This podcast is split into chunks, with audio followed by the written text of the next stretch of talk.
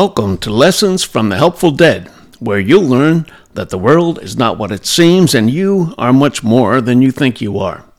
Here you'll learn about positive and reassuring messages from supposedly dead people whose main purpose is to help us. Find out what happens after we die, why we're here, how we got here, where we're going, and discover that you are really a powerful eternal spirit. I'm Dan McEnany. Today we'll continue our discussion of how the big picture perspective can be helpful for some people who are concerned with the issues of today. The first issue I'll address is something that unfortunately is all too common uh, today in our society, and that is suicide. If a friend or a relative or someone you know has committed suicide, or if you're thinking about it, do not commit suicide. These podcasts emphasize that there's a lot of good stuff going on beyond this particular existence. It's possible that someone with a lot of troubles could listen to them, and they might be tempted to commit suicide, figuring they'd have a shortcut to the good life. Not so. Emphatically not so. While the big picture perspective recognizes the beauty beyond our human time-space illusion borders, it also recognizes that we came here for some very good reasons. We probably, quote, waited a long time, close quote, in a, a another type of universe, in the spirit universe. We waited a long time in that time frame to choose the circumstances that were just right for us. And the big picture perspective recognizes that suicide prematurely ends our chance to play the game as we intended, to enjoy the soul growth that we're after, and to come out of it with the satisfaction that we'd learned and grown all we could in that lifetime. Now, many years ago, there was a movie titled uh, What Dreams May Come. Now, that movie did such an outstanding job portraying how beautiful life after death can be that I'm sure they were aware that some moviegoers, disenchanted with life, they might decide to commit suicide. I don't know, but I suspect that this is a major reason why one major theme of that movie was that suicides experience terrible things after death. If that were the case, I can understand their motivation in attempting to prevent suicides. But the big picture pers- perspective and the evidence behind it would not have you believe that. It would not have you think there is some special punishment or some designated bad place for people who commit suicide. People who commit suicide, like anyone else, are each individuals. So what they experience in the first stages after death will depend largely on their individual expectations, which is the case for everyone. Certainly, a ninety-five-year-old who has lived a full life and has been suffering for many years with a de- debilitating illness is not going to suffer the agonies of some pseudo-hell just because they decide to put an end to the pain. The, the big picture perspective would have you recognize the right of each person to decide for him or herself when they determine the quality of life has sunk to such a low that there's no longer anything to be gained by continuing to participate. It's their decision. And what they will encounter afterward will also be largely of their own creation. You and I don't know what it will be. The after-death communications of Joe Gallenberger's brother Pete, you might remember in a previous episode, those communications are instructive here. His suicide may have contributed to a rough transition, indeed, but apparently did no lasting harm. Now, one thing's certain, the big-picture perspective can only strengthen your understanding that there is value in living your life for as long as you can, regardless of whether your immediate circumstances are joyful or bleak. Just the knowledge of what you're here for and that you're only playing a role should help you from despairing. The knowledge that you can learn from adversity, that there are ways you haven't yet tried for bringing about the kind of life you want, that the apparent misery and evil in the world is part of a big illusion, that you can draw on the strength of your big self, your counterparts, and your probable selves, that you co-create your reality, and that loving energy forces are throughout the universe, available for you to tap into at any time, even in the worst of physical world circumstances. All of these realizations can only be life-affirming. We all need to learn our lessons in creating and experiencing emotions, either in this lifetime or in another, or in between physical incarnations.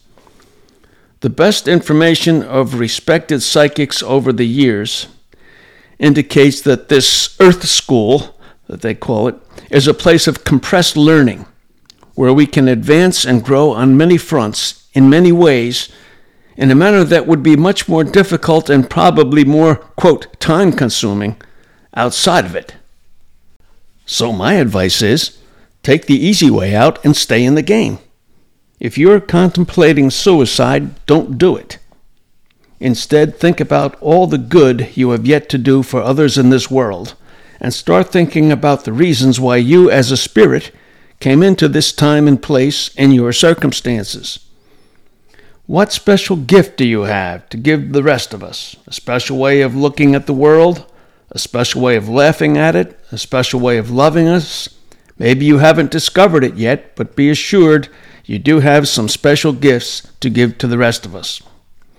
Now think about the uh, met- methods that have been described for bringing about the reality you want. We've done that in uh, uh, previous episodes.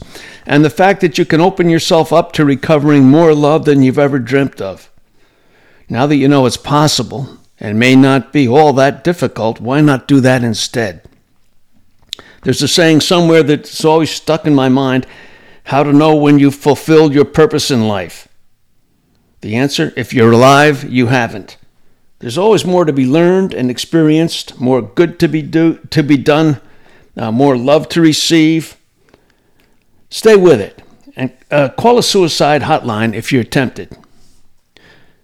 But for those of you who've lived a long and full life and have decided it's time to go, if there's no one who can persuade you otherwise, well, with the big picture perspective, you can be assured you're not going to be consigned to some special kind of horrific afterlife experience just because you accelerated the dying process a bit, you know, or you refused, uh, for example, uh, chemo for an ad- advanced cancer. Keep your expectations high and happy. Look to be received by entities who love and care for you, who will direct you, and you should do just fine.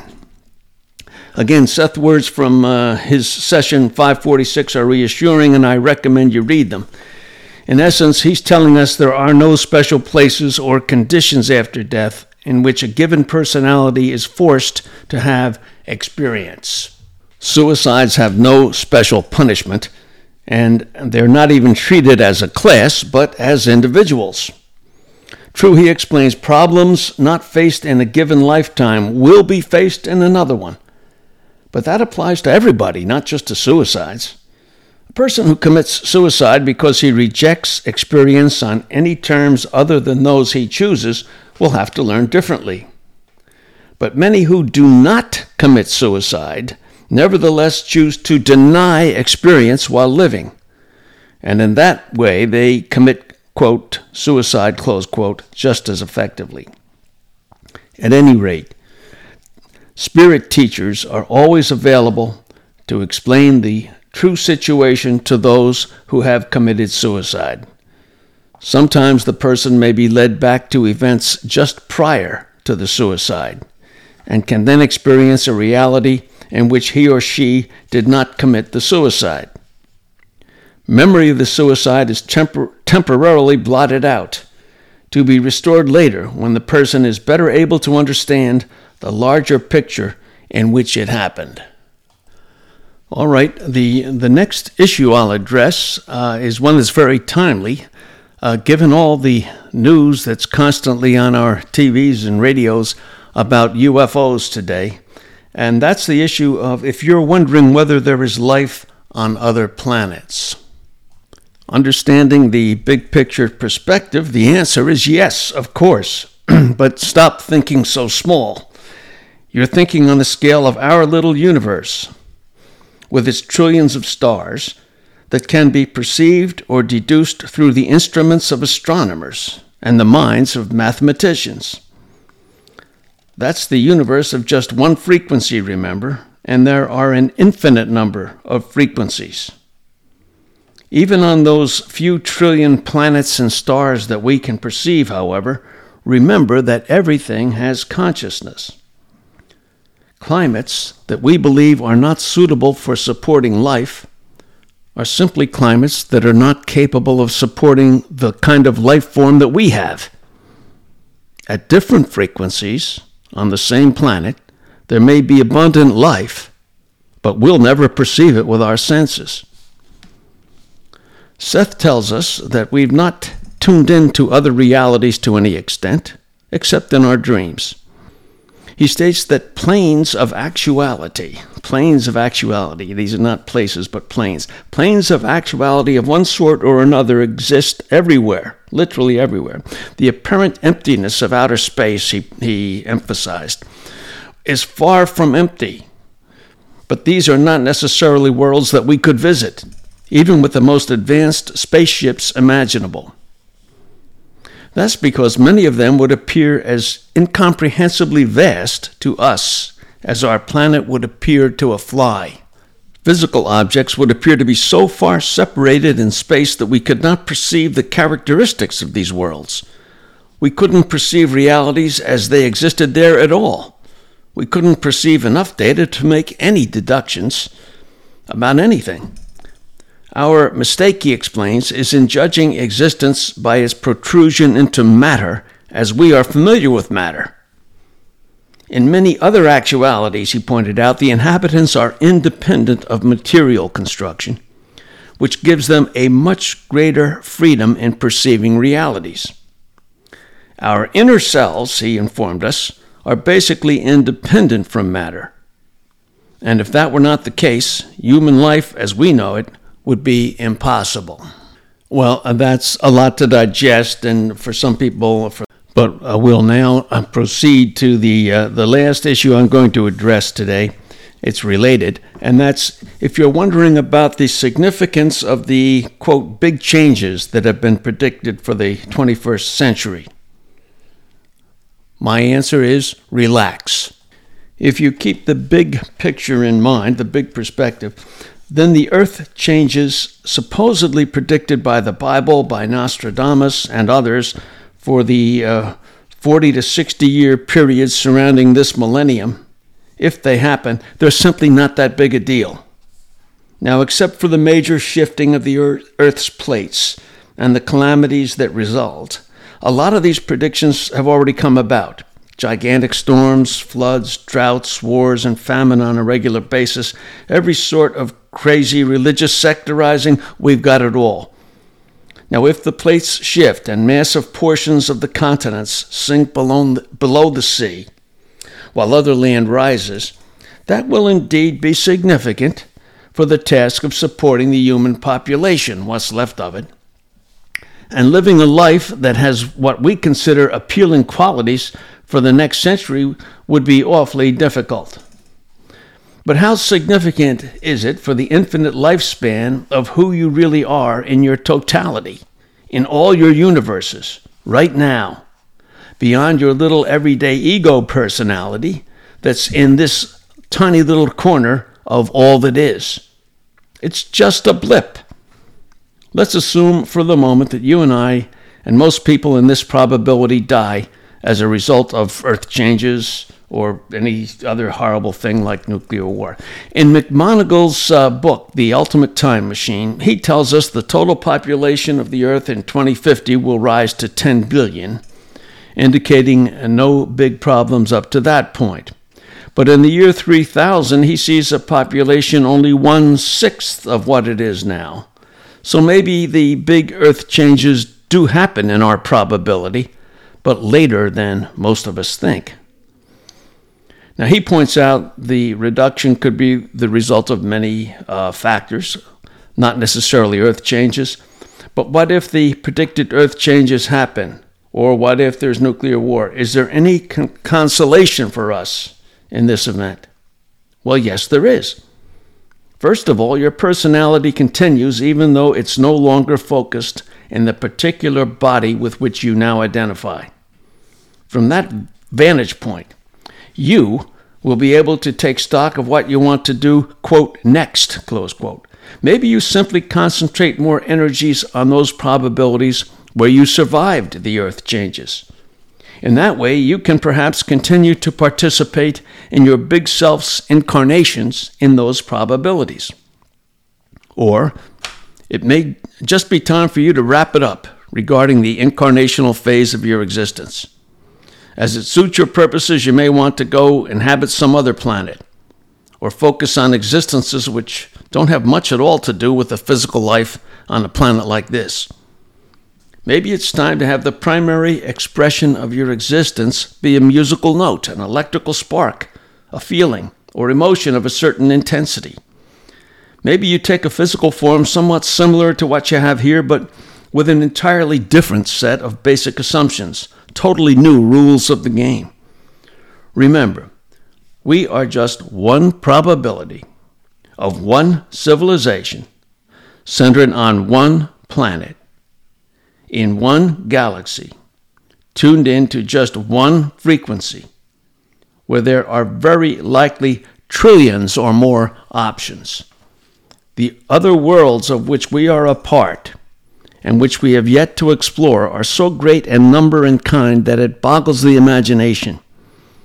Sooner or later, we'll all get to experience other realities if we choose them, such as probabilities, light forms, musical notes, feeling, intensities, and still more, where the root assumptions of the game are totally unlike anything we know here. The important thing is, inside the physical body or out of it, our consciousness will continue to be, to create, to love and be loved, to grow and change forever in an infinite now. And we come to know our own grand and exciting reality as part of a bigger and bigger self, and the source of ever more wonderful and enjoyable worlds. Understanding the big picture, knowing that this is where we're heading, having an appreciation for all that we will experience, can any predicted earth changes, wars, famine, pestilence, or assorted disasters, can they be anything more than a blip for us?